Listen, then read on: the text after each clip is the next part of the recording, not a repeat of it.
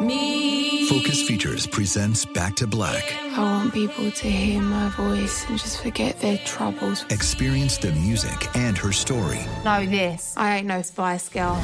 like never before That's my daughter. That's my Amy. on the big screen. I want to be remembered for just being me. Amy Winehouse, Back to Black, directed by Sam Taylor Johnson. Rated R, under 17, not a minute without parent. Only in theaters May 17th. This is your moment, your time to shine, your comeback. You're ready for the next step in your career and you want an education employers respect. So you're not just going back to school, you're coming back with Purdue Global. Backed by Purdue University, one of the nation's most respected public universities, Purdue Global is built for people who bring their life experience into the online classroom. Purdue Global, Purdue's online university for working adults. Start your comeback today at purdueglobal.edu. Acclaimed comics writer and notorious Scott Summers hater, Rosie Knight. Well, hello, Emmy winning podcaster and totally unbiased Targaryen royal supporter, Jason Concepcion. Somehow the X Ray Vision podcast has returned. And like always, we'll be here every week. You'll hear from TV writers, actors, comics creators, pop culture critics. Nothing is off the table. Listen to X Ray Vision on the iHeartRadio app, Apple Podcasts, or wherever you get your podcasts. On the Bechdel cast, the questions asked if movies have women in them. Are all their discussions just boyfriends and husbands, or do they have individualism? The patriarchy's effing vast. Start changing it with the Bechdel cast. Hey Jamie, What, Caitlin? it's me, Caitlin. Um, your number one fan. Oh shit! I've listened to every episode of the Bechdel cast. Whoa. I've read your Thanks for writing. your support. I've seen your stand up. Do you do the Matreon too?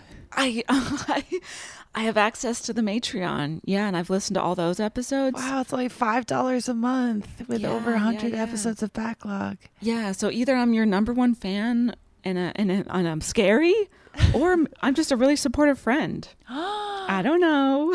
Or my co-host, and you're scary. I contain multitudes. It could be so many combinations of things. Break my ankles, I dare you. I want a oh. week off. How long does it? Welcome to the Bechdel cast. That was a fun one. Mm-hmm. I was having okay. Welcome to the Bechdel cast. My name is Jamie Loftus. My name is Caitlin Durante, and this is our show where we examine movies through an intersectional feminist lens using the Bechdel test simply as a jumping off point, just a way to initiate a larger conversation about representation in media. But, Jamie, Yeah. what is the Bechdel test? Oh, well, I'm glad you asked after all these years. The Bechdel test is a media metric created by queer cartoonist Alison Bechdel, sometimes called the Bechdel Wallace test. Uh, it was originally created as just sort of a one off joke examination in a comic she made in the 80s, uh, but now it is sort of used as a broad media metric to see how um, people of marginalized genders are treated in movies. So, the version of the test that we use requires that two characters of a marginalized gender with names speak to each other about something other than a man for more than two lines of dialogue. And it should be, you know, a narratively impactful exchange. Do you think when Kathy Bates talks to her female pig, I wrote that down. I was like, when Kathy Bates talks to Misery and they're oink oinking at each other, mm-hmm. it's not my favorite pass, but there's an But- argument for it.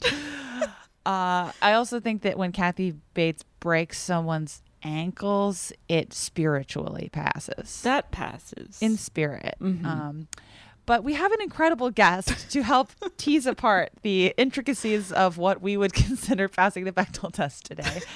So, uh, yes, we do. so let's get them in the room. She's an actress and host of Trials to Triumphs podcast. It's Ashley Blaine Featherson Jenkins. Hi. Hello and welcome. Hello. Thank you. So you brought us the movie Misery. I did. Yeah, welcome to our cabin, by the way. Thank you. Yeah, I hope you feel safe. I hope you feel secure.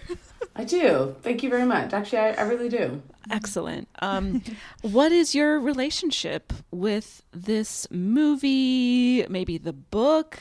Any anything related to this property? It's you know it's definitely the movie. I you know I was born in '87, so you know Misery came out I believe in 1990. Mm-hmm. Um, so you know I it was a movie that my my family, my parents talked about. And then once I got old enough to watch it, well, I probably watched it before I should have been watching it. That's all. we should put that on the record. Love that. Um, yeah. But you know, I mean, I fell in love with it. It's it's such a it's a well done film. Mm-hmm. It's a well acted film.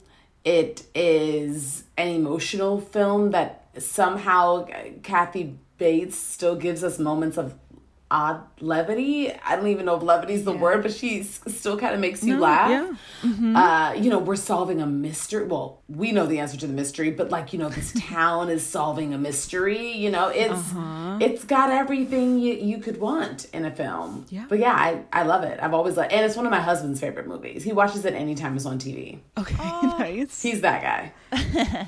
Love it. Yeah, babe, get in the room. Misery's on. And you're like, wow, I feel so safe. exactly. I'm like, this again? Do we need to see the part where she's taking off his feet? I don't want to see.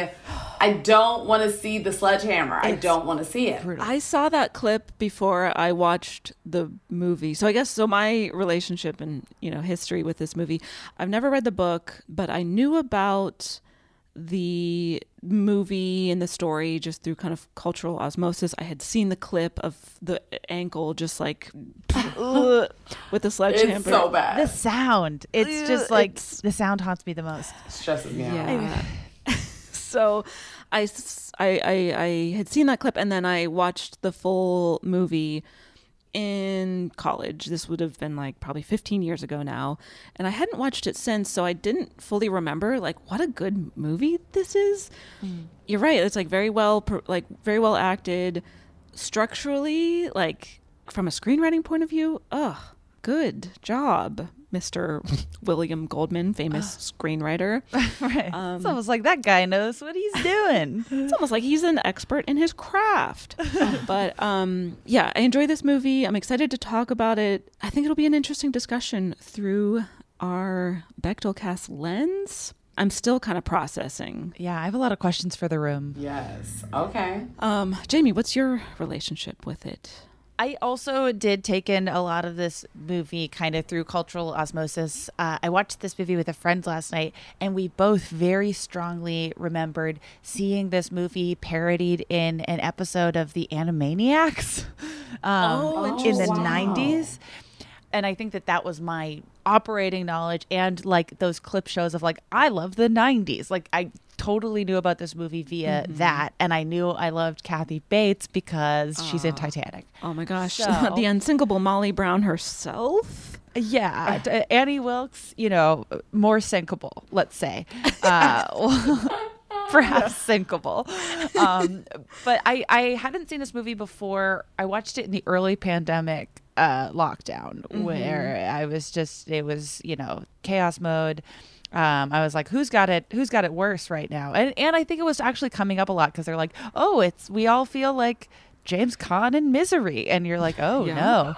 Anyways, I watched it for the first time then, and I really enjoyed it. But I wasn't watching it through a Bechdel cast lens. I was just watching it for a thriller and to uh, cathartically also see someone inside. Trapped inside. yes. So revisiting it uh, a couple years later was really, really interesting. And I also think this movie rocks. I didn't realize it was directed by Rob Reiner question mark it, it like yeah. doesn't feel like uh, but it's so good mm-hmm. that you're like mm-hmm. all right Rob Reiner I guess that you can direct something terrifying that's not how I associate him he's eclectic look, he's got range. Everyone in this movie has range. Mm-hmm. And I'm very excited to talk about it. And I was also really excited to read what Stephen King had to say about it because we've covered mm. a couple, I want to say Have, how, uh, have we just covered Carrie for a Stephen King? No, we've we covered The Shining. We've covered a few. Mhm. And Stephen King, um, you know, I, I, I want to, you know, defend my fellow New Englanders, but he's kind of all over the map when it comes to writing female characters. And like, it's so it's, it, I'm interested uh, to unpack it because I feel like Annie Wilkes, spoiler alert, I think she's a really good character. Anyways, Yes. she rocks. Yeah. Dare I say I'm rooting for her, but that's not how you're supposed to feel. I mean, uh. on one hand, I I resent any movie that makes me that wants me to root against Kathy Bates. On the other hand, I support any character who is trying to stop male artists from making art. Well, Yeah. there's so many fun ways to come at this movie that I didn't like I just at first was watching it for like whatever's happening I'm I'm in full support this is great but like yeah there's a way to watch it that is like a parasocial relationship cautionary tale mm-hmm. and then my my favorite read of this movie which is from Stephen King that I wasn't aware of before I was just doing background for this episode was mm-hmm.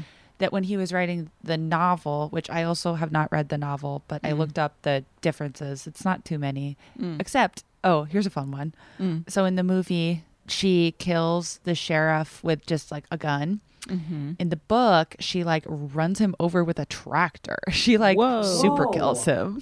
yeah, she like she really I know. Uh, but Stephen King um, had substance abuse issues. He had a, he had a cocaine problem for a really long time. And when he was writing Misery, he was thinking of Annie Wilkes as his cocaine addiction and himself as the writer. And so like there was a whole other read of this movie where Annie is like just this representation of addiction like keeping this like writer who writes all these famous books um trapped Yeah. Fascinating. Yeah. That's deep. right i was like i i was like all right all right stephen king you got me hmm Yeah, I, I can't wait to to dive into it more.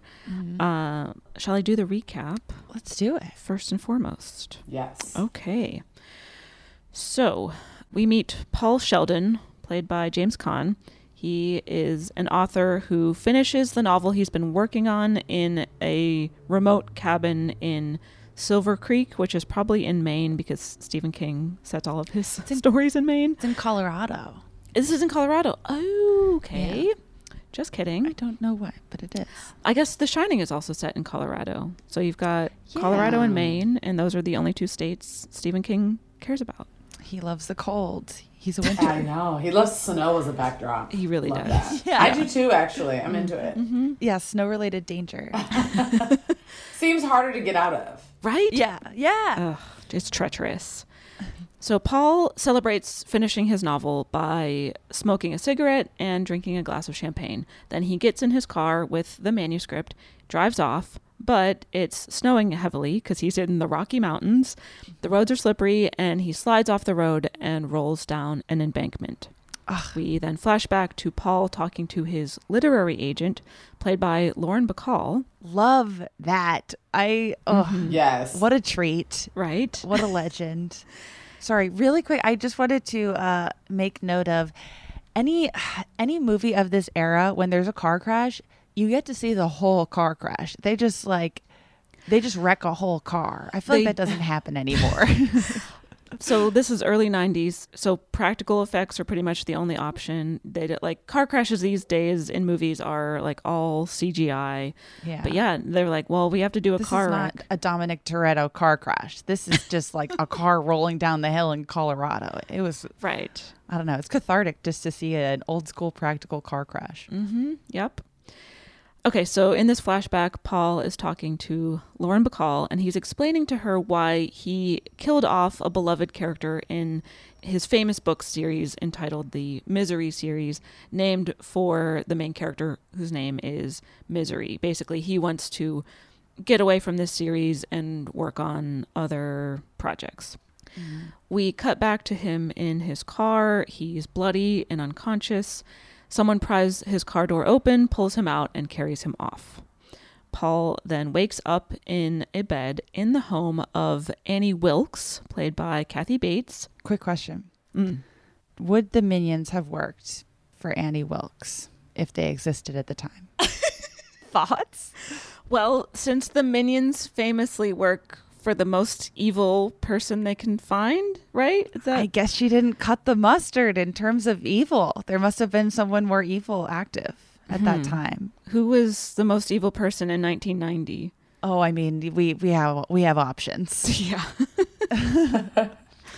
Well, okay, that's uh that's Jamie's minions corner for the week. Just some food for thought. Okay. so Annie Wilkes, uh, Paul is in her home. She tells Paul that she is his number one fan. She loves all of his books. She's read them all. Uh, she's also a nurse, and she's going to take care of him while he recovers from this car accident, in which he has been badly injured. Both of Paul's legs are broken, as well as one of his arms. Uh, she gives him pain pills. She has like put splints on his legs. He's like, Well, why didn't you take me to a hospital? And she says, The blizzard was too strong, but once the roads are clear, I'll take you to the hospital. Uh, he also wants to call his agent and his daughter. And Annie says, Oh, but the phone lines are down because of the blizzard, so you can't. I do love that he does do like in terms of I don't know how you I would you call is this a horror movie? Is this a thriller movie? I don't really know what the exact genre is. I think it's a it's thriller suspense. I would say it's in that. right. Mm-hmm. With some horrific imagery. Uh, yeah, there's Sure. there's some overlap. because I it, I just appreciate that James Caan's character. So Paul Paul, I like that he does do everything that a person would do in this situation. He doesn't like Mm-hmm. do the horror movie thing where he's like, all right, and you know, just like he does challenge her at every Right. turn in a way that like made sense. Well, and maybe there's a discussion about this as far as gender goes, but Sure. the way men are written in horror movies is very different from the way women are written in horror movies. When it's like mm-hmm. Yeah. a female protagonist, when they're written by men, they are written in such a mm-hmm. way where they don't use logic. Right. yeah. So Yeah. perhaps we'll talk about that. Um, Perhaps oh, uh, perhaps a little foreshadowing. Um, okay, so meanwhile, um, Lauren Bacall calls the local sheriff of Silver Creek. She Lauren Bacalls. She Lauren Bacall. She Lauren makes a Bacall, and she calls Buster, the sheriff, and she's like, "Hey, no one has heard from Paul, and I know that he was there in your town. So, any thoughts?" And he's like, "Don't worry, I'll investigate." We cut back to Annie and Paul. Annie reiterates that she's his biggest fan and that she's been following him. And we're like, uh oh. She asks about his new manuscript and he lets her read it. But then she complains to him about all the swearing in the book and she kind of snaps. She starts yelling, she spills soup all over him. But then she's like, oh, I'm so sorry. And also, I love you, Paul.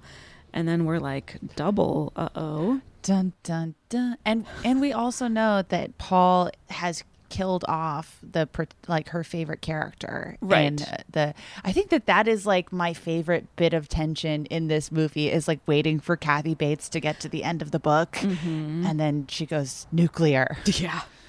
But prior to that, she has this little episode, and Paul is starting to realize, oh, she might not be entirely stable. Meanwhile, Buster, the sheriff, is looking into Paul's possible disappearance.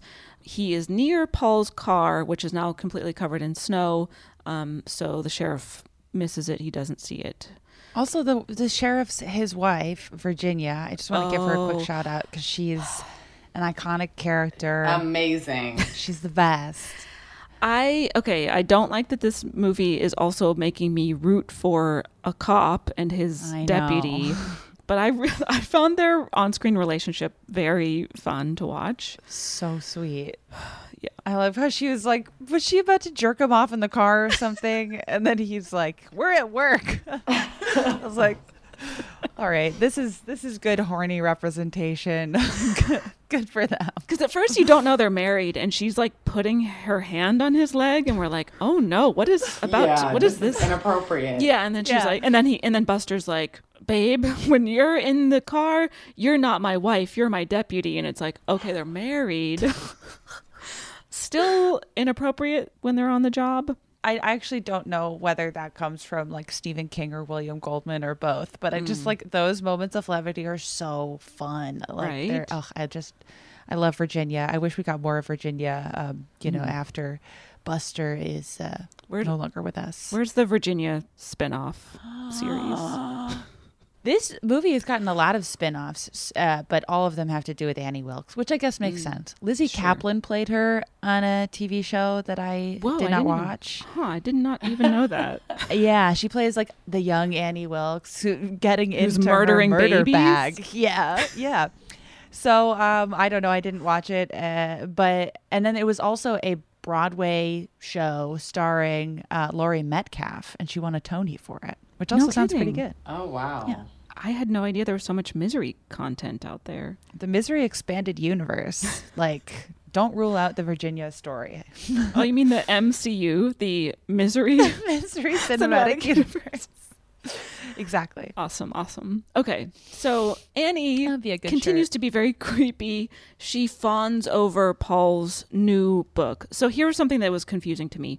The newest Misery book in his like Misery series has just been released and is being sold at bookstores.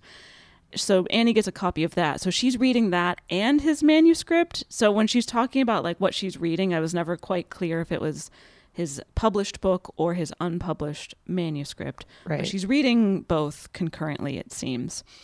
So that's happening. And then Annie finishes the new book, the published one, and learns that Paul has killed off the misery character, which absolutely devastates Annie. She lashes out. She says she can't be around him. She needs to leave. And mm-hmm. she also reveals to him no one knows that he's there. She never called his agent or daughter uh, like she said she did. And he's like even more isolated Yeah. now. So Annie drives off, and Paul is trapped in her house with two broken legs, and he can't walk, so he crawls out of bed, but oh no, he is locked in his room. So the next day, Annie comes back, and she's like, I know how we'll solve this. God showed me the way. You're going to burn this manuscript.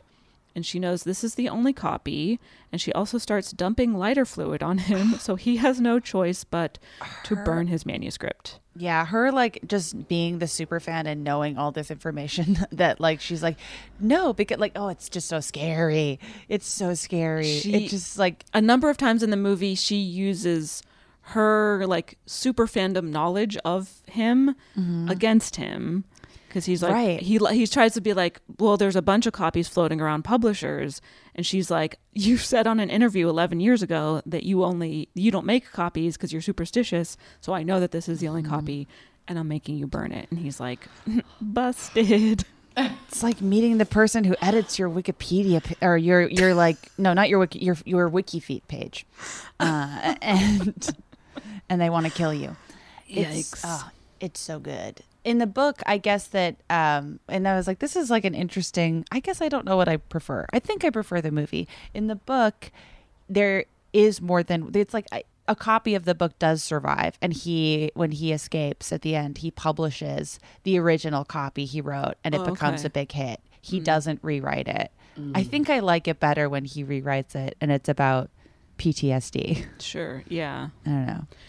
Okay, so Paul has burnt his manuscript, and then Annie sets him up in a wheelchair with a desk, a typewriter, and expensive paper so that he can write a new manuscript. One mm-hmm. where Misery isn't actually dead, and one where he's paying tribute to Annie for saving his life and nursing him back to health. and he's like, okay, but I can't write on this paper, it smudges, which is just an excuse to get her to leave, and which upsets Annie and it makes her feel like he doesn't appreciate her. So she storms off to go get this other type of paper. Mm-hmm. While she's gone, Paul picks up a bobby pin that has been left on the floor and uses it to unlock the door to his bedroom. But like he does in his books. I love. Oh, I love mm. that sequence. He's like, "Well, it does work." yeah, it's one of my favorite sequences in the movie for sure. It's great. Yeah. Um, But I guess the front door to the house is locked from the outside, so he can't get out. Right. So he's going around the house trying to find a way to escape. The telephone, like she has disabled the telephone, so he can't even like make a call. He hears her coming back, so he scrambles back to his room, relocks the door with the bobby pin just in the nick of time. Meanwhile, Paul's car is finally found. The like area law enforcement thinks Paul is dead in the woods somewhere, but Buster the sheriff doesn't think so, so he keeps searching. And then you get that amazing scene with him in Virginia where Virginia's on the phone being like, I don't know where he is. He's probably out cheating on me. She's like the least professional person in the world. I love Virginia. Yeah. She's the best. Okay, so then at Annie's insistence, Paul starts writing a new manuscript. Annie doesn't approve at first, so she makes him start over. He begins a new version, which Annie loves. And then Paul is like, Oh, will you have dinner with me tonight, Annie? He's clearly, you know, like cooking up another scheme, which mm-hmm. is that he puts the pain meds that he has been stockpiling in her glass of wine to drug her. But mm-hmm. oh, crumbs, she spills her glass of wine and his plan doesn't work. Ooh, it's so good. It's ah, I I love this movie. So then Paul keeps writing this book. Annie is reading each new chapter as he finishes it. She's loving it.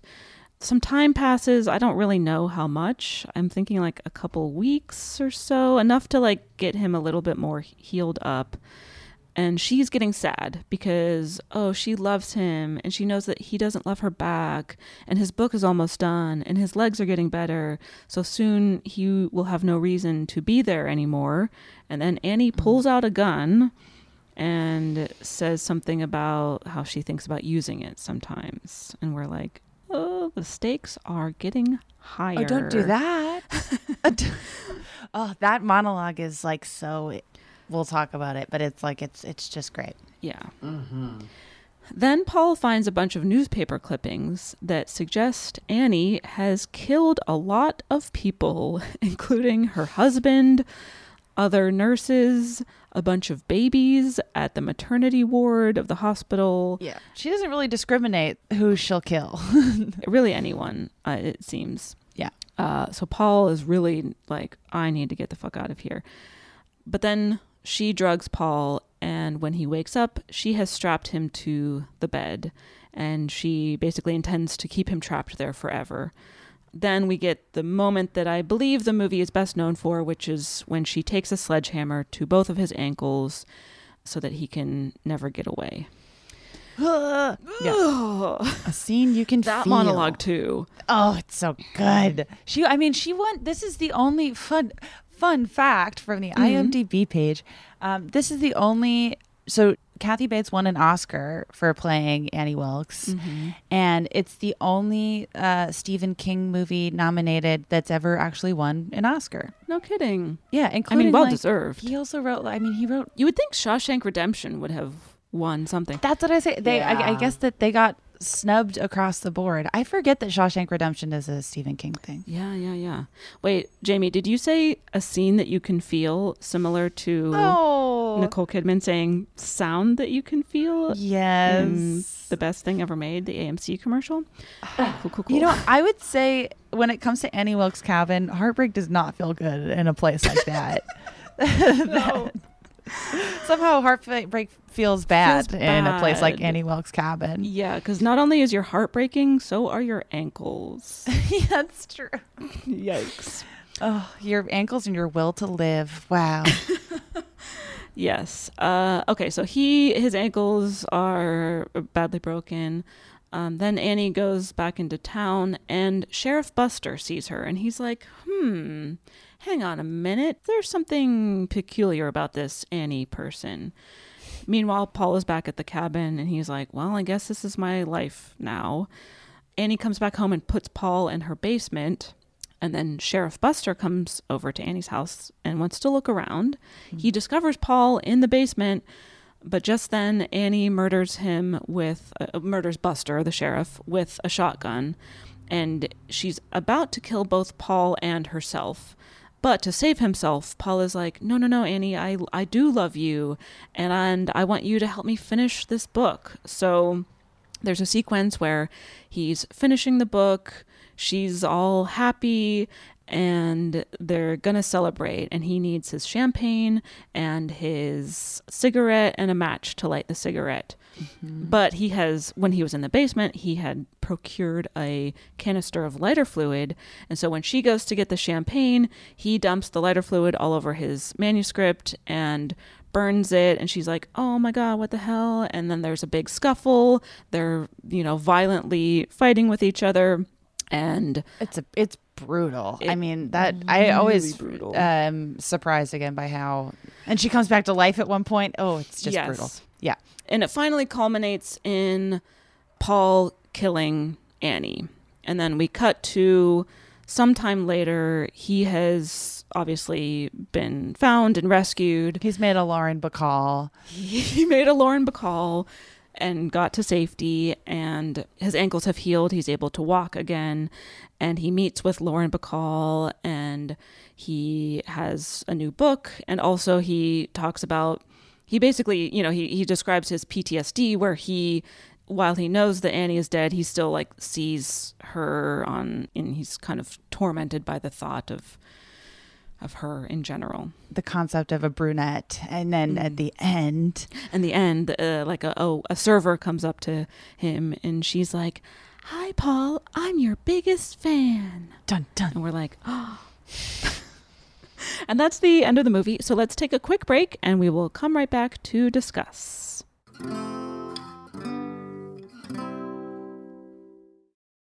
Me. Focus Features presents Back to Black. I want people to hear my voice and just forget their troubles. Experience the music and her story Know this. I ain't no Spice Girl. like never before That's my daughter. That's my Amy. on the big screen. I want to be remembered for just being me. Amy Winehouse, Back to Black, directed by Sam Taylor Johnson. Rated R, under 17, not a minute without parent. Only in theaters May 17th. Mother's Day is right around the corner, and in true She Pivots fashion, we're highlighting moms who've dedicated their lives and their pivots to supporting mothers. The iconic Christy Turlington will join us to talk about launching Every Mother Counts after pivoting from her 90s supermodel days. And later, the co CEOs of Baby to Baby will share how they're addressing the needs for millions of babies and moms. So tune in and subscribe to She Pivots. New episodes out every Wednesday. Listen to She Pivots on the iHeartRadio app, Apple Podcasts, or wherever you get your podcasts.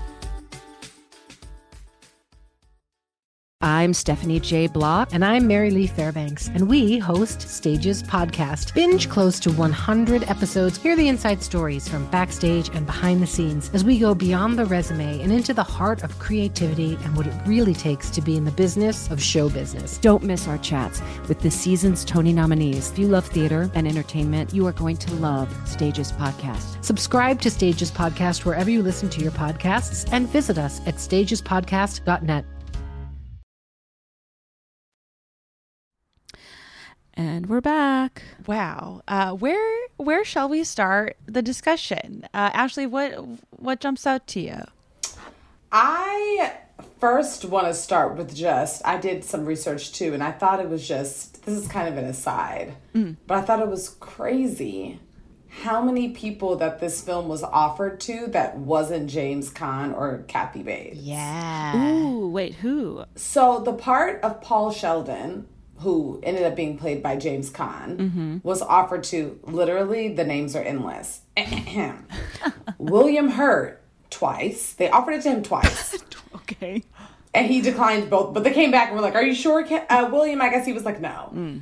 Kevin Kline, Michael Douglas, Harrison Ford, Dustin Hoffman, Robert De Niro, Al Pacino, Richard Dreyfuss, Gene Hackman, and Robert Redford. All of these people said no. Wow. And I guess, oh, and Warren Beatty was interested in it, Okay. but wanted to like change some stuff with the character. And I guess they were like, Warren, we don't have time for all this. Do you want to do the movie or not?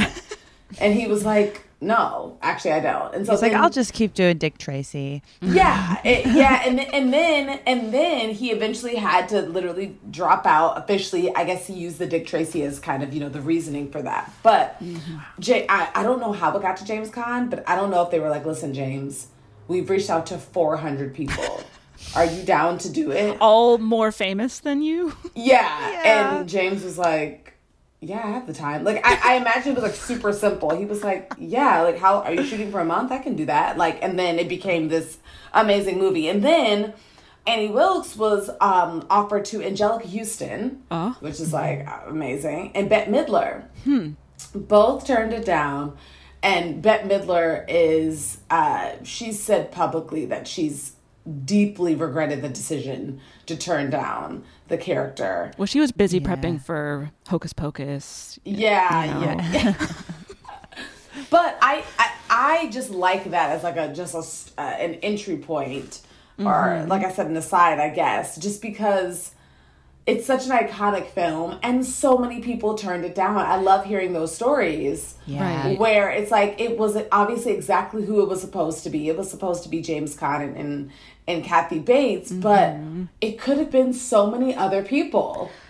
Wild to think about. And I just think it's like wild that um I, I just can't get over the fact that this is a Rob Reiner movie on on top of everything else. And then this is like Rob Reiner and William Goldman collaborate, I think back to back doing this and they had just done the Princess Bride adaptation mm. together 3 years before. Mm-hmm. And then they're like, "Okay, change of pace. What if we did Misery?"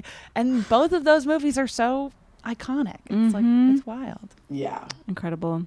Um, so my as I said, I'm still kind of like processing mm-hmm. this movie because I do think there are a number of ways to look at it. Um, yes, I was kind of initially struck by the thrillers of this era, of which there are several where women are the scary person, the captor, Right. the abuser, you know, like the the villain of the movie who are often targeting men, not always. You've got like single white female um, where it's two women, but if you're thinking about like Fatal Attraction, Yeah, as the another one we've covered on the era. show. And the and the woman is always killed at the end.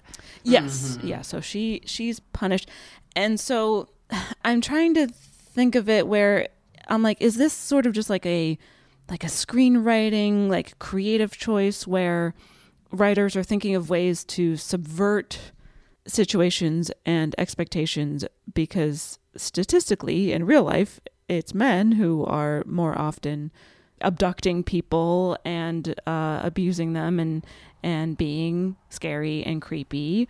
So is this just like a, a writer's way of saying, "Ooh, what if we, you know, what if it's a twist? What if it's a woman this time?"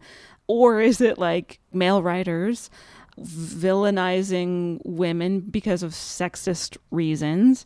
Is it something else? Is it all of the above? I I'm very curious about creative choices like this is what I'm saying and like what is the what are the implications of that? What are the motivations behind making choices like that? You know, I think that media has and entertainment has kind of brainwashed society into being really into and intrigued by you know the unhinged quote unquote woman. You know Mhm. there's something i think it's because you know societal norms tell us that women are hinged. We're not unhinged. We Mhm. are supposed to have it together and take care of the family and be the wives and the mothers and the whatever. The homemakers you know obviously this is a very antiquated sure, sure. view but i'm just you know it's like a blanket statement as far as like the way society sees women Absolutely. I mean, yeah, those are the expectations society has for women. And Annie Wilkes like understands that too and like leverages it against people, which I kind of for sure like. but i think that this movie definitely played to that it played to the interest that mm-hmm. society and and consumers of entertainment are really that are really into the like you said the shock of like oh this is something different. This mm-hmm. lady is unhinged. She's mm-hmm. she's you know she doesn't have it together and she's scary and, and creepy. And, and also there's a thing about women being obsessive. Mm-hmm. There's a thing about that. I think that's that's a, a major theme in this film and in the book is it's it's obsession and i think when we when we tend to see obsession in media and entertainment it's typically the woman is obsessed with the man like specifically obsession i don't think you see as often the other way. You see it very often with a woman being obsessed with a man or a man situation. Mm-hmm. Or if there's a man who's obsessed with a woman, we've talked like the the stalker, like how men, especially in movies of this era, are like are often stalking the person that they want to be with, but it's not framed as a bad thing. It's framed as like he's going for it. He's gonna win her over. yes yes that's what i mean Yeah. it's it's cloaked in a different way Yeah, yeah. for sure yeah I was thinking about uh, this as well. I um I I think a good uh kind of like if I mean I'm sure that there's some crossover between our listeners and her listeners as well. But friend of the cast, Karina Longworth, did a wonderful series on uh, the erotic 80s. This is technically a 90s movie, but it feels like an 80s movie. It came out in 1990. It's a cusp Right. but that sort of examines a lot of these issues and a lot of the cultural stuff because because yeah this is like the fatal attraction era where it feels like there was this uptick in designing these female villains who are i feel like in a lot of cases highly like reclaimable and have a lot of layers that you can go back and find amazing stuff in but at the time feel more like a cultural anxiety about women come to life where you know, we talked about in our Fatal Attraction episode a couple years ago how Glenn Close's character is like you can't have it all, and like there like and anxieties around women aging, which I think is also present in Annie's character, and just any woman who is othered by society. Um, whether it's by how she looks or how old she is or like the fact that she doesn't have kids whatever it is. um it feels like people are always especially in this era which i think is interesting always looking to make that the most evil thing that's ever happened and have it happen to such a nice guy uh which is and i love i kept writing down in my notes paul as definitely not stephen king is on a little trip but i but culturally it makes me think about just when I was working on the Cathy podcast, just reading about women's media in the 80s in general skewed so far in this direction. It seems like partially in response to, um, you know, the 70s were a pretty progressive time, with exceptions, but like a more progressive time for women and women's rights than really any other time up till that point. And then the 80s and early 90s were just a period of regression and fucking reaganomics and just like completely trying to repackage the collective progress people had made and turn it into a consumer product. And it mm-hmm. feels like these characters and these women are are a big part of that of are a big part of like oh you think you wanted to like live on your own? You think you wanted to like not live in this you know what is considered like this normal nuclear thing well guess what annie wilkes is like that and she's a murderer or like Right. This is what happens to a liberated woman who, Right. you know, lives on her own and doesn't have children. She'll become a murderer. which I don't know if that like wholesale applies to this story, but it's like there Sure. there there's definitely she, Annie Wilkes is like a part of uh, a trend, but that's part of why I like this movie. It's like that reading is right there, and then or also if you you know happen to come across this interview that Stephen King did in 2006, you can view the character in a completely different way because she's a you know the addiction monster come to life, but mm-hmm. also why do you make the creative choice to make the addiction monster uh you know a woman who is over 40 like there's mm-hmm. so many questions Right. Mm-hmm. There's certainly implications there. Yeah. Yeah, I, I don't know. This is just like something that I find endlessly fascinating in terms of like we have certain societal and cultural expectations of women to yeah to be the ones to like hold things together and you know be domesticated and and and stuff like that so to subvert that and, and in this version of the subvert this version of the subversion what caitlin Swish. um you have completely quote unquote unhinged women who are obsessive and stalkers and you know abductors and and murderers. And not to say this never happens in real life but it's also far less likely that it would be a woman than a man doing these things. So mm-hmm. Yeah. yeah i just like i still don't know quite how to process it i don't know I guess what I will, because I also am actively having like, and which I feel like does speak to how good the movie and ostensibly the book is. That like it's not a very easily answered question. Where I guess that like Stephen King did pull from a real person to Mhm. build out this character, a nurse who it sounds sort of adjacent to um, Munchausen's by proxy. Like she's Mhm. she would make children sick and then quote unquote cure them, but couldn't always cure them, and um, was responsible for a number of children dying on her watch. And so like he he's pulling from something. It's like not happening in a vacuum, which I feel Sure. like is helpful. Mhm. But I don't know. Like it, yeah, there are just like so many so many reads of it and well i wanted okay so if we're talking about annie i feel like it is there are a lot of tropes that we're talking about at play where i feel Mhm. like her her body is not like directly commented on but it feels like the camera comments on her body a lot Mhm. it feels like the use of the pig is a bizarre roundabout like joke at her expense and I, I was struggling with it because it's like this isn't something that the movie is like outright telling you in a way that you might expect a movie of this era to do of just like absolutely making a joke of a woman's body that isn't like rigidly thin Right. which did happen in the, the original reviews of this movie mm. that like kathy bates's body was commented on extensively and extremely rudely and i don't I even mean, want to quote it here Yeah, I was gonna say not surprising. right Oh, like people had an issue with her body type? No, they just were like, you know, eh, the way that the character was described, it was like leading with like a middle aged, overweight woman. Like that. Oh, wow. I think a good comparison here is have you both seen 10 Cloverfield Lane? Yes. Yeah. Yeah.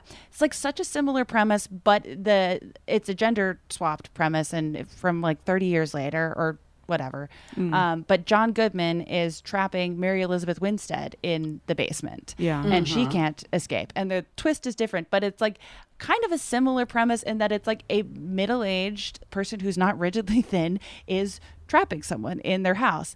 But the reviews for 10 Cloverfield Lane and the way that John Goodman's character is talked about is is very different than Annie Wilkes. And I mean, mean- granted that the plot goes in a different direction, but I, I it I don't know. I I was thinking a lot about 10 Cloverfield Lane when I was doing this watch. Right, but that's all. That's just very indicative of the way society views women's bodies versus men's bodies. Where, like, Yeah. if a woman is a villain in a story, c- consumers of that story will be like, yes, she's a villain because she's like not traditionally beautiful, or like, Right.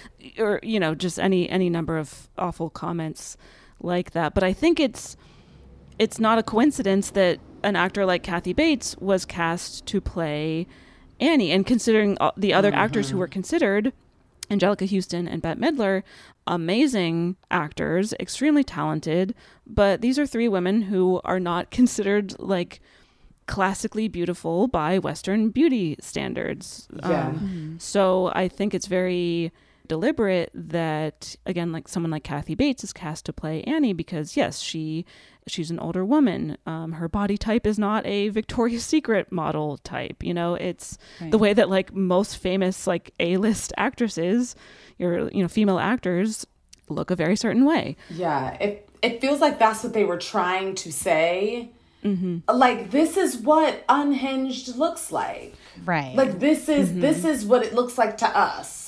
Does it look like that to you, audience? Right. Like it almost is like uh, subconsciously they're trying to convince us that like this is the way it would look in in reality. This is what this type of captor would look like. This is what and um again it's it's not really in your face you know it's kind of like uh it's subtle in, in a way but but i agree i think it's it was it was still very intentional right Yeah. and we have to decide what is it saying? And is that okay that that's what it's saying you know? It feels like the subtext is like, how could this woman possibly be happy, normal, and well adjusted? Yes. Just like, of course she has you know of course she has this. And I, at first you know her backstory i thought just about the children at the hospital and her being the nurse you know kind of her past life mm-hmm. At, at first i looked at it as like oh that's really good like character development backstory. Like that's really helpful and useful. But then when you think about it it's also like well what is that saying too? Like it's like her backstory is kind of like did children have is she someone who children had to die on her watch and she had to have this horrific backstory in order to be this person who's now doing this you know? Yeah, it's uh, it just like introduces so many questions. I do, I appreciate. I just happened to watch Fatal Attraction the other night at a hotel. Oh. brag. This is having a normal one. Okay. Um, yeah, I was at a La Quinta. Uh, Oh, La Quinta Inn. Yeah, yeah. It was a continental breakfast with the wet sausage that they serve at continental breakfasts. Yeah, yeah, yeah. Um, But I, I was taking in Fatal Attraction, so it's fresh in my mind as well. And I do feel like you'd get more background about Annie Wilkes than I expected, and I feel like you do get more background on Annie Wilkes than you do for your average quote unquote unhinged woman. Yes. Which is good. And I and I would argue you get more background on Annie than you do on Paul, really, in terms Mhm, of like mhm. what her history is and her history is uh you know horrific uh but we know about it and um and that does help in a way and i also a uh, big thing unless i missed it so correct me if i'm wrong they do not attribute a specific mental illness to annie within the movie is that right Mm, Not that I noticed. No. Yeah. that also i know we've talked about this a million times but that also i was relieved because i feel like often i mean you could argue the opposite and say like oh you know we're implying that women are you know like fundamentally fucked up but we Mm. have you know we have virginia we have lauren bacall we know that that's not the ethos of this world it's annie specifically Mhm. Right. um, but I just always I, I feel like thrillers are so as a genre are so guilty of perpetuating stereotypes about specific mental illnesses, and it's always like, uh, you know, the beginning of Midsommar, they're like. Bipolar disease killed the family and Yeah. shit like that. I, I just always appreciate when there is a, you know, diabolical character when a text does not attribute that to to a mental illness because For it sure. just like I agree. always does so much but I, I mean people have certainly speculated around Annie Wilkes' character but I don't think it's ever mentioned in the book or the movie it's just Mhm. like well this is just what she's like She's this is just who she is. Yeah, because that always ends herself. up that always ends up villainizing specific mental illnesses and I would argue just mental illness in general. For sure, And, yeah. Um, and then yeah, like again, the way that she is presented visually is the way that like queer coding uh, a villain demonizes queerness. I think that the way that she's not even coded, just like the way that she is presented visually ends up villainizing uh, a number of attributes a person can have as far as like age and, and body type and things like that. Uh, and then there's there are parts where she's like, "Oh, Paul, I I love you and you're perfect and you're so brilliant, but you would never love someone like me." Yeah. She says something like, "Well, I'm, you know, I'm a I'm a nobody. Uh, you know, I'm not this like famous writer like you." But I think that there's also subtext there where it's like, "Well, you know, I'm not this young, beautiful, you know, traditionally beautiful woman." oh for sure Yeah, she's very insecure. She's Mhm. very insecure. as it pertains to a lot of areas in her life, but I think especially to her her looks and how she comes off Mm-hmm. and you know she's very in her head about all of it and that and that is ultimately what paul sheldon is able to kind of use Mm. in order to uh, get his way and try to escape the situation he plays on that he's like okay she's Yeah. insecure so i'm going to play into no you are beautiful no i do love you no Mm-hmm. this this paper is great of course i'm grateful for everything you've done for me like he plays into uh, boosting her self-esteem and her self-confidence Mm-hmm. in order to get what he wants Which also feels like kind of a gendered thing to me. Yeah, yeah. The way that, like, I don't know, like a lot of women are characterized in movies where they just like need a lot of like emotional reassurance and because women are so emotional and you know i don't know i i don't know if i'm articulating that well but No, I see what you mean. I mean, it's like again, it's I think the this movie's strength and what makes it like a little challenging to have a discussion about is like there's so many different ways to read it. Mm-hmm. Where I think like for sure he's playing on her insecurities and and like you're just kind of getting at of like how how it like Annie is a very smart character. She like mm-hmm. Mm-hmm. catches him at every turn and my accepts- penguin always faces due south first of all a woman knowing her cardinal directions that's feminism wild wild That's final wave feminism. Which way is the penguin facing? So like but she she catches him in all this shit. She's very observant. Like there he should not survive this ordeal, right? But except for when he is manipulating her insecurities about herself and manipulating her crush on him and her like obsessive nature around him. Right. And then all of a sudden it's like logic goes out the window and she is not this hyper observant character that we know she is and that does feel a little pointed um but and you can come at that from the super fan perspective where I kept trying to like flip it in my mind where I'm like, I guess like there is a, a, a fun I don't know. Like when I was watching it, I was like, "Ooh, what if this happened to like someone writing an MCU movie and they were just kidnapped by one of those guys on Twitter?" oh you mean a misery cinematic universe Yeah, yeah, in the Misery Cinematic Universe. No, but like, what if Jeff Loveness was uh was kidnapped by an by uh someone on Twitter, and like, how would that play out? And but it- but which uh and that mental exercise confirmed to me that it is kind of a gendered dynamic between the two of them. That like, you know, when she because we are conditioned to believe that this character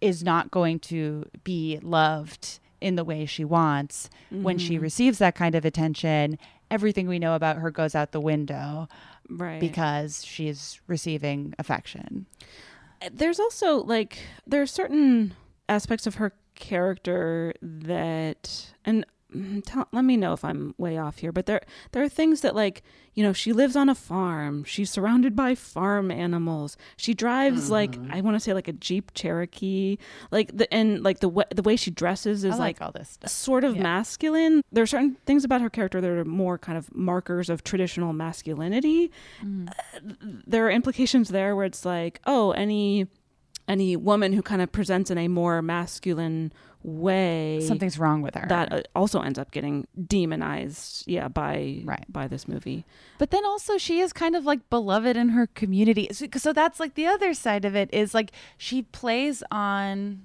this is something I really like is like she plays on people's expectations about her constantly in order to be like I don't know, I just uh, have been in the middle of reading a book about female serial killers and um, just having a normal week everyone um Yeah. yeah i was like that sounds interesting staying in a La Quinta fatal attraction Look, I I have no plans to do anything. Uh, I'm not plotting. Uh, but but a common like hear thing that specifically women who kill do is like play on people's expectations of them of like oh i'm you know me i'm i'm just uh you know i'm a middle-aged lady i i raise pigs on a farm what do Yeah, you mean what, i'm what not a killer? Right, which her community buys completely, even though she's a well documented murderer. Every, everyone has a scrapbook full of her murders. Um, so it isn't until Buster's like, wait a second, isn't that the murder lady like that that that it comes up like so she does she like plays this whole community based on society's like go to of underestimating what she could possibly be capable of, positive or negative. And she even like she even gets Paul at the beginning where she like Mm-hmm. is she's got him in a bed. She says, you know, I'm a nurse and he he believe I mean and she I guess she is technically a nurse. She's a bad one.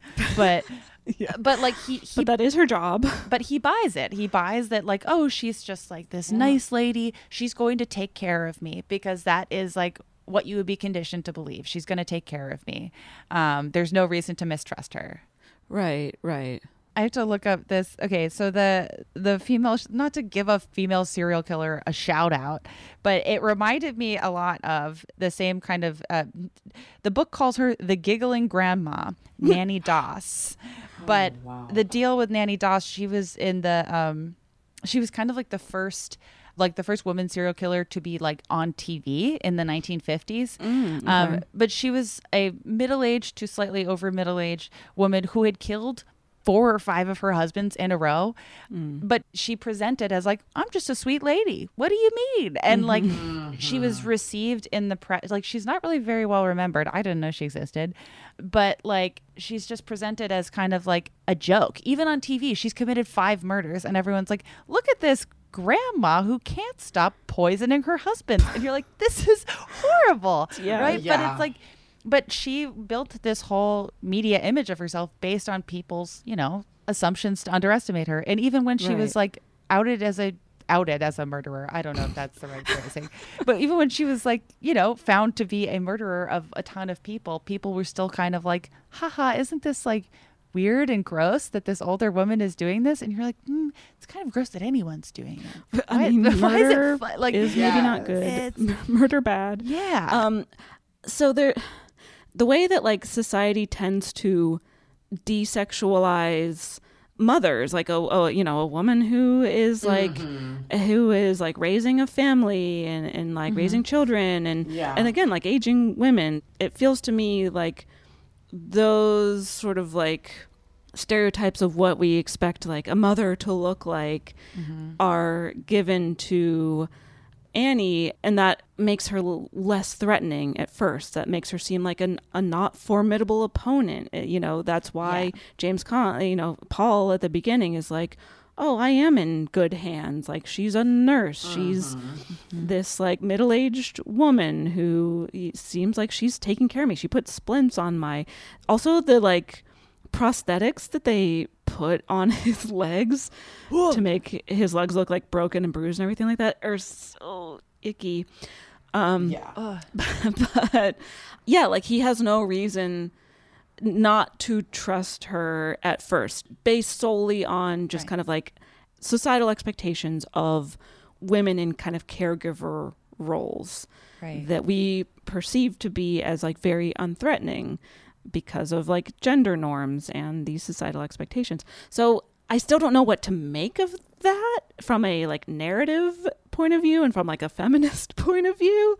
Mm. But it's interesting. I feel like there's a lot of ways to come at it because it's like they're also. I was like, I you know, I was like, I had to admit to myself, obviously, you know, anti-murder, but Brave, brave of you. thank you so much. Uh, but in the world of this movie, like it is a little bit cathartic to just like as an idea to have this woman who is like I that's why I really liked the speech where she's like I know you don't love me. Like don't bullshit me. I know that you're like lying to me. I know that you go for these you know like Hollywood type girls or whatever it is she says. And then to see someone clearly articulate that of like you're full of shit and then uh, break their ankles that's uh you know i Feminism? was like is that a hashtag feminist win I, don't, I don't know but like seeing that as because you can look at that interaction as like oh she is the unhinged woman and like it's implied that a woman who looks like her and is her age could not possibly be loved or you can look at it as like here's a woman who has been told her whole life because of how she looks that she is not going to have the life that she wants uh, because of her gender and because of how she looks and as she ages because of her age and like just taking out that frustration on someone who's full of shit. and like that's also really fun. I don't know. Yeah. I have a quote from Stephen King, um, and he's using. I mean, we are. It's, it's hard, especially when you're reading stuff about this movie. To we want to be uh, mindful about um, language around mental health. Mm. So I'm quoting Stephen King here, Mhm. uh, but he's he says that Annie quote may seem psychopathic to us, but it's important to remember that she seems perfectly sane and reasonable to herself. Heroic, in fact, a beleaguered woman trying to suffer in a hostile or trying to survive in a hostile world full of cockadoodie brats. Unquote. Cock. Wait, what did he say? Cockadoodie. Cockadoodie. I think he's just like quoting how Annie talks. Oh, yeah, yeah, okay. yeah, Of course. of how she like uses all these weird. I don't think Stephen King minds swearing. I did really laugh at the part where uh, Annie gives him the typewriter for the first time and she's like, fix your book. And he just types fuck over and over and over. I was like, yeah, been there. That's. Uh, Oh. Which feels like a, I was like, God, yeah. Stephen King loves. Uh, every time I worry, I'm like, oh, am I writing myself too much into this? And then you're like, well, so many Steve, like every Stephen King, not every, but a lot of them have like, I'm a writer, and writing is hard. and like that's The Shining and Misery. well, speaking of The Shining, I think we'd be having a different conversation if every single one of Stephen King's books and like movie adaptations followed this formula of like unhinged woman abducts man and is scary and all women are scary and murderers but yeah. something like the shining which we covered again a few years ago is about Mhm. a writer who is a man he's the one who becomes increasingly more unstable and scary and abusive and murdery and his wife his wife is the victim here and like so we are rooting for Right. her and she's she's the character in, in that story who you know we're like rooting for her survival and to escape this very abusive man so there's enough Yeah. you know like uh, variety in stephen king's work that this just seems like an example of oh well sometimes there are scary women and this is just a story about Yeah. one of them and I'll, I'll I'll shoehorn another podcast recommendation in here. please. You're wrong about just did an episode where Mhm. uh, Sarah Marshall, friend of the cast, is talking about um, serial killers and how serial killers are sort of characterized by gender or or race or by just any attribute they have and how the white male serial killer um, while historically the most incompetent of them all um, like even in serial killing um, it's still very much like there's a fucking Jeffrey Dahmer series that just came out like there's it's Yeah. still the white male serial killer and that is too I feel like I'm sounding very scary I was with Sarah and she gave me the book about serial killers and we watched Fatal Attraction together it was all for her work okay jamie sure sounds like a cover-up I'm not gonna kill anybody. I swear. We were at the La Quinta together. Definitely not dismembering a body. Um, Also, I left this out of the recap, but there's what I felt was like a very clever thing for Annie to do when sh- when Sheriff Buster comes over to look around her house. She fabricates this story of like, oh yes, I, I am such a huge fan of Paul Sheldon, and I you know I received this message from God that I should carry on his work now that he is presumed dead. And that's why I have this typewriter and this Paul Sheldon manuscript because I wrote it. You know, like she's like diabolical. yeah. But like the way she covers her tracks is like, I don't know, I just thought that was very clever. And so she is a very, yeah, like we said, she's a very smart character. She's not incompetent. She just does get And she had a good strategy. Like the strategy Mhm. was actually pretty solid. Yeah. She and and she kept him there. How long was he there? I would guess at least a month. Like it's Yeah, like do we know the exact time, Frank? Like how long he's I don't think so. It seems like a while because they had do some like montages of like time. He writes He a writes whole a book. book. I don't know. Yeah, I think it's more than a month. I don't know how I don't think it's like six months, but I think it's a little bit more. It could be a couple months, three months. Yeah, because his legs also like heal, and yeah, he has time to write. Yeah, a full manuscript. She, she's so. I mean, it's like she's so good that I. It's just like wild that in in the world it doesn't feel unrealistic somehow that like Buster enters the house knowing she's a murderer and she still is able to charm him hard enough that he's about Yeah. to leave mm-hmm. the house. Like if if if james Caan hadn't made noise from the basement he would mm-hmm. have left. It, it's just like if she's yeah. she's good at what she does. She's smart. I also wanted to i, I agree with what you say what you were saying caitlin about stephen king's um you know just like writing kind of just like Mhm. a wide variety of killers and uh, Mhm. crime doers he certainly has stuff that it is not relevant to this discussion sure talk about it another time but also i mean this the production of this movie it's white guys up and down uh, Oh, yeah. however however it is like at least you know you like you're saying stephen king um, does write a wide variety of women and a wide variety of villains and i feel like rob reiner and william goldman also have a pretty good track record with Mm. um, you know not being shy about like centering women in their work and not being like known as like hyper masculine um, writer directors it feels like Mhm. you know if if it's got to be the three straight white guys, and according to uh, Hollywood, it, it always does, especially when it's 1990. Uh-huh. Yeah, and I think it's good to note too that like, you know, I see Misery as being a film with a female lead, a strong female lead. Mhm. And mm-hmm. even Misery is is a woman and it's yeah, she's the hero of that series. Yeah. So to me it's like it's it's strong female leads in the book and in the film that's right. exploring the book that Paul Sheldon wrote, but also this is based on a book that Stephen King it's all very confusing. But it's female leads for sure. I I would read those books. Yeah. I was like, I, w- I, w- I wish someone, I wonder if that ever happened. You know, sometimes they're like, oh, this fake book, and then someone Mhm, actually writes mhm. it. Oh, yeah. Right. Read the misery books. She sounds like a badass. And She does. I think that's great. That's the misery ex- like cinematic universe that we need. Yeah. And controversially, I liked Annie's punch up of the misery story. Yeah. Not saying it was all worth it, but I'm saying I liked her. I liked her version. She had some good thoughts. She good had some good notes. She did. She had some ideas. She was. I loved. Oh, the Kathy Bates delivery of like, I knew misery was a member of nobility, and you're just like, yeah. Oh, she's the best. Also, the way that, you know, audiences remember horror movies for their villains way more than their protagonists who are like, Right. you know, the victims of the villains. For sure. And and while, you know, like Paul is like just as resourceful as Annie and you know, he's got the bobby pin, he like stockpiles the drug the medicine, he you know, is able to procure a knife at some point.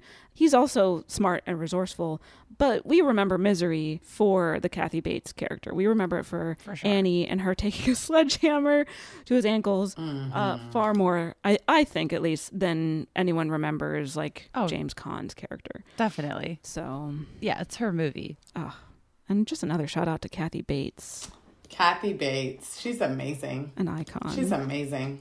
And, you know, they talk about her being basically, you know, quote unquote, undiscovered at that time. Like she was, Mm-hmm. you know, she wasn't a name per se. Which is so wild.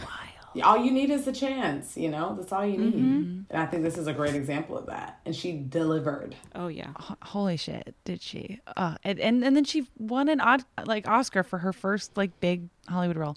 It's yeah. Ugh, It's she's awesome. wonderful. Yeah. Is there anything else anyone wants to talk about?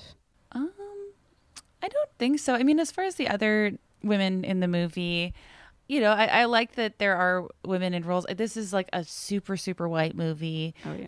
uh, which it does not have to be. Uh, no. For for other female characters, we have we have Lauren Bacall, who is Mm-hmm. great. Uh, I I feel like her character, you know, like was properly motivated to like save her clients and also i just love Mm-hmm. agent characters because it's always like the subtext is like i need to save my my my money pile not my person i Mm-hmm. care about um Uh-huh. always a fun character um Mm-hmm. and then you have virginia who's an icon a legend and i am bummed that they did not like she how does she how does she react when she finds out buster has been Her uh, you know, shot. shot and or run over with a tractor in the book I don't- And or oh god, yeah. Poor Virginia. Also, a horny icon. She's trying to. she's trying to jerk her Yeah, husband off at work They're- good for her Pretty cool. Yeah, yeah I love I think the women in the movie all ha- what I do like about the, I guess it's three, right? It's yeah is it Yeah. all yeah, Uh, is that they're all, in my opinion, very strong characters. Still, they're women with a mission. Obviously, you know Annie, played by Kathy Bates's mission is not a good one. Not a good mission. Um, Not a mission we are rooting for, but a mission nonetheless. You know what I mean? They're women very with- active character She's yeah. motivated. And they're all smart.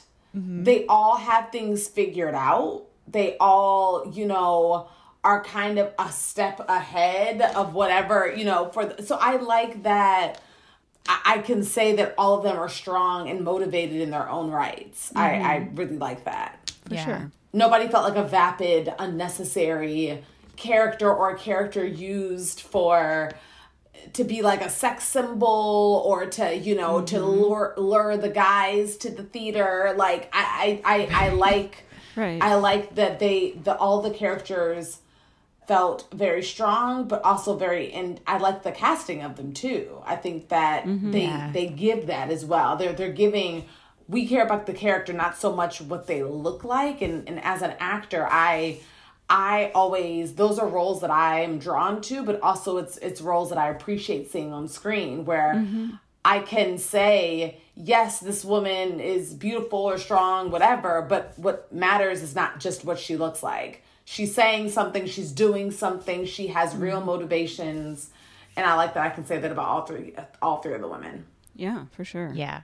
And just like the fact that it's like like you're saying Ashley like they're three women who are over 40 and we know what their jobs are and their jobs are important to what they're doing at all times. Very Like, important and important to the story. Like Yeah. it's important. To, it's important that his agent is like, no, like he's missing what's going on. It's important that Virginia is like, Buster, something's going on here. I don't know. I'm gonna, you know, it's important that Kathy Bates, uh, you know, Annie has this mission of getting Paul Sheldon to do what she wants him to do. Whether again, it's there's murder, you know, she's We don't murdering agree with people her, and it's, but- she's you know sledgehammering off ankles you know there's a lot of bad stuff happening mm-hmm. but everyone's motivation is very clear Yeah. and i Right. i bang with that yeah Yeah, Yeah. for sure.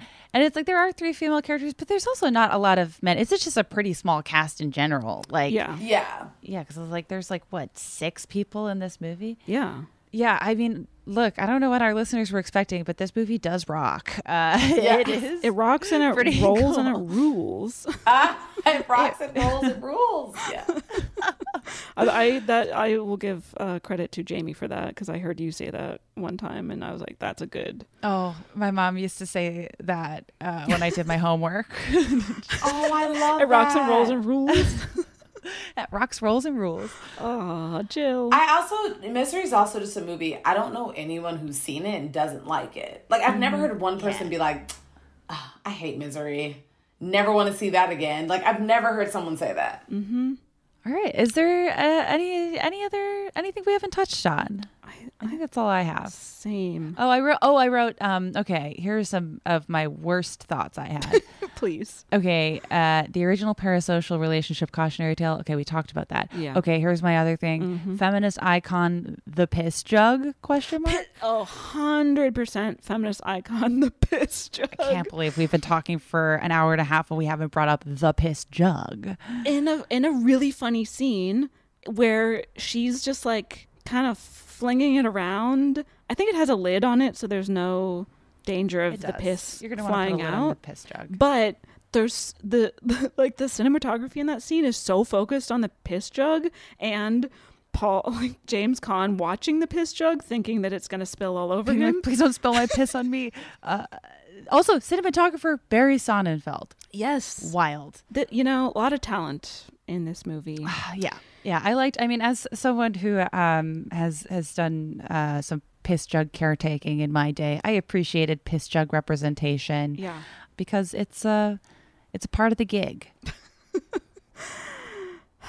Incredible. Um, well, this movie I do not believe actually passes the Bechdel test unless you do count the conversation that Annie and her pig named Misery. So we know the Mhm. pig's name. They do kind of snort and oink around each other. I would say it it it like doesn't pass, but also that this is we've talked about this for years, even though some people never want to hear it. But like the just like the fact that like this this metric was created as like a bit, and it doesn't you know It's not the end all be all. yeah it doesn't decide if something is you know overtly feminist or not. Right. Um, But what does is decide that is Mhm. our nipple scale, Mhm. o- on which we rate the movie zero to five nipples, examining the movie through an intersectional feminist lens. Now, this one is another very tricky one because of the different ways that you can examine this movie. Could you argue that Annie Wilkes is a like reclaimable, you know, female villain because she's so smart and because she's always one step ahead and, you know, for any number of other reasons? I think yes. Sure, I can see that argument. Could you make the argument that it's another example of uh, you know, villainizing an older woman, an unmarried woman with no children, a woman whose appearance and body size doesn't conform to rigid Western beauty standards, and that those attributes being kind of used to demonize her. Yes. Sure. Uh, there, there's lots of things, and then when you think back to Stephen King's original intention, which he revealed some years later, was that this is you know the Annie character is a metaphor for his addiction.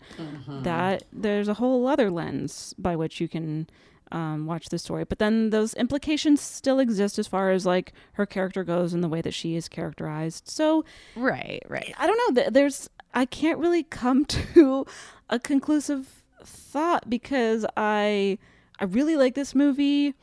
I don't think it's saying something like all women are scary and unhinged because we see other characters in the movie who are very much not that. So Yeah. it's just I think some people are very scary and murderers and sometimes those people are women and here is a story about one such woman And in a way, that's feminism. and that's actually feminism.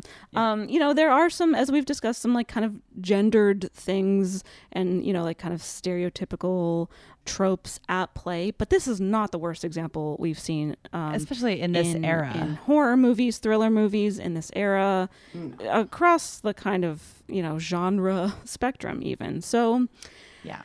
and so I'm going to do what I normally do when I don't know how to rate a movie, and that's just do a split down the middle of 2.5 nipples. I will give one to Kathy Bates and her incredible performance.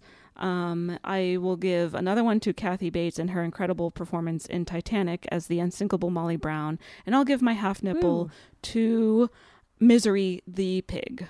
Oh. I'm I'm tempted to go I- in my. I was like, if I was really going buck wild, I would Mm. go three and a half. I think I'm going to go three. Okay, sure. because I do think that there are like we we've discussed. There are a lot of tropes about women who are not traditionally, you know, Hollywood hot and young um, that Mhm. are being leveraged as like a shorthand to explain why Annie Wilkes is the way she is. Mhm. However, I think we also get a lot of explanation as to why Annie Wilkes is the way she is that would also work if you cast a traditional hot Hollywood actress. Like Mm. she's just like implicitly evil. And so Mhm. there's so many ways to look at this movie. I feel like the fact that you know over 30 years later we're able to still have such a rich discussion about like what she could mean and all the different ways to look at this character speaks very well of it and especially of like Kathy Bates's performance. But obviously there are tropes at play that you know you could watch the movie and think the movie's commenting on or you could watch the movie and think that the movie is completely playing into and Mhm. it's just a it's a tricky one. Um, but of the Stephen King adaptations, I think that this is like, I mean, definitely up there as one of my favorites. I don't know what my favorite Stephen King adaptation is. I know that I get very horny for Bill Skarsgård. So that's Oh, just in it as Mr. It. not in it specifically, but just in general. But that kind of has nothing to do with the quality of the movie. So it's complicated. Wait, have you seen Barbarian yet? Just as quick little side note. Yeah. Oh, yeah. Oh, Okay. Is it good? it's really good. I rather liked it. Yeah. Okay. I enjoyed Mm-hmm. it. It's a fun. It's like it's. A, I think it's my Halloween movie of of the, Of the year, so far. Uh-huh. But yeah, I mean, I think that this movie is still so ripe for discussion in a way that a lot of movies from this era aren't. Mm-hmm. So I'm gonna give it three, and I still am like, do I think three and a half? I don't know, but ultimately, it is like it's a movie that you know, it's you know, straight white guys all the all the way, all the way down. There's no Yeah. real diversity of talent behind the camera, which always sucks to see, Or in front of the camera. or in front of the camera. Um, I meant gender wise as Gen- well. Though. sure, like sure, sure. There's, yeah, but it's Shout out to the um I think one person of color in the movie who is a reporter Hmm. who is a black woman saying Mhm. that Paul Sheldon is presumed dead. Yes. That I believe is the only Where's her spinoff? where is her spinoff? Where's Uh, her spinoff? but yeah, I think I'll, I'll go three nipples, uh, and Mm-hmm. I'll give I'll give one to Annie, one to Misery the pig, and one to Misery the character. Mm-hmm. Or alternatively, I give all of them to Virginia, and she can use the spare like a tire. yes, good, good, good. Ashley, how about you? I I love both of the arguments, and I actually agree very much so with you both. I think I'm giving it three nipples. I'm giving it to the three female leads in the movie. Hell yeah. I think that's why it gets three. The agent, you know, Virginia, Buster's wife, and you know, Lauren Bacall obviously is agent, and um to Kathy Bates. I think that you know they're all very important, useful, like I said, strong characters in the movie, and I think that because of that, I'm giving it three to represent all all three of them Nice. Hell yeah. for sure. Wonderful. Ashley, thank you so much for joining us. Thanks for having me. Thank you for bringing us this movie. Yeah, talking about misery on a Monday. Love Um, what better time and, and come back anytime to talk about any other film? Yes, thank you so much. You guys are just incredibly brilliant and cool. Oh, stop it. Uh, are you our number one fan? Yes, no, I'm obsessed. I mean, talking about anything, uh, films and women, I mean, it's right up my alley. So this is great. Uh, come back anytime. We'd love to have you back. Thank you. Where can people follow you online and have a healthy parasocial relationship? Oh, yeah. you can follow me um, on Instagram and Twitter at Ashley Blaine. And then my podcast, um, at Trials to Triumphs Pod, um, on both. Yeah. Awesome. Yes, please check Ashley out. You can follow us on social media at Bechdelcast on Twitter and Instagram. You can subscribe to our Patreon, aka Matreon, Yes. at patreon.com slash Bechdelcast, where you get two bonus episodes every single month. This month, we are doing spooky movies. Uh, so, of course, we are doing Final Destination 3. We have not covered 1 or 2, nor will we. bed. Panning bed. Um, and as well as uh, Malignant, the James Wan masterpiece. Yes, feminist masterpiece by Mr. James Wan. Uh, and that's $5 a month, and you also get access to the back catalog. And sorry, there's a siren because that's Buster and Virginia coming to save me. I've been trapped this whole time. Propaganda. Propaganda got us again, didn't it? Uh, Oh. okay. Uh, you can also get our merch over at teepublic.com slash the Bechdel cast if you're so inclined to get merch. And uh, and with that, uh, let's go publish a bestseller but be haunted by the ghost of Annie Wilkes for the rest of our lives. Let's do it. I do not sign up for that. I don't want that. Count That- me out. Fair, fair, fair, fair. okay, bye-bye. Bye. Hello, acclaimed comics writer and notorious Scott Summers hater, Rosie Knight. Well, hello, Emmy winning podcaster and totally unbiased Targaryen royal supporter, Jason Concepcion. Somehow the X Ray Vision podcast has returned. And like always, we'll be here every week. You'll hear from TV writers, actors, comics creators, pop culture critics. Nothing is off the table. Listen to X Ray Vision on the iHeartRadio app, Apple Podcasts, or wherever you get your podcasts. I'm Tamika D. Mallory. And it's your boy, my son, the general. And we are your host of TMI. And catch us every Wednesday on the Black Effect Network, breaking down social and civil rights issues, pop culture, and politics in hopes of pushing our culture forward to make the world a better place for generations to come. Listen to TMI on the Black Effect Podcast Network, iHeartRadio app, Apple Podcasts, or wherever you get your podcasts. That's right. If you want to level up your marketing and business knowledge, look no further than the Marketing School podcast, hosted by Neil Patel and yours truly, Eric Siu. It is the number one marketing podcast on Apple and number 15 on business in the United States. Now, if you want to listen to interesting conversations with operators that have been there, done that, also with other interesting guests, then listen to Marketing School every weekday on the iHeartRadio app, Apple Podcasts, or wherever you get your podcasts.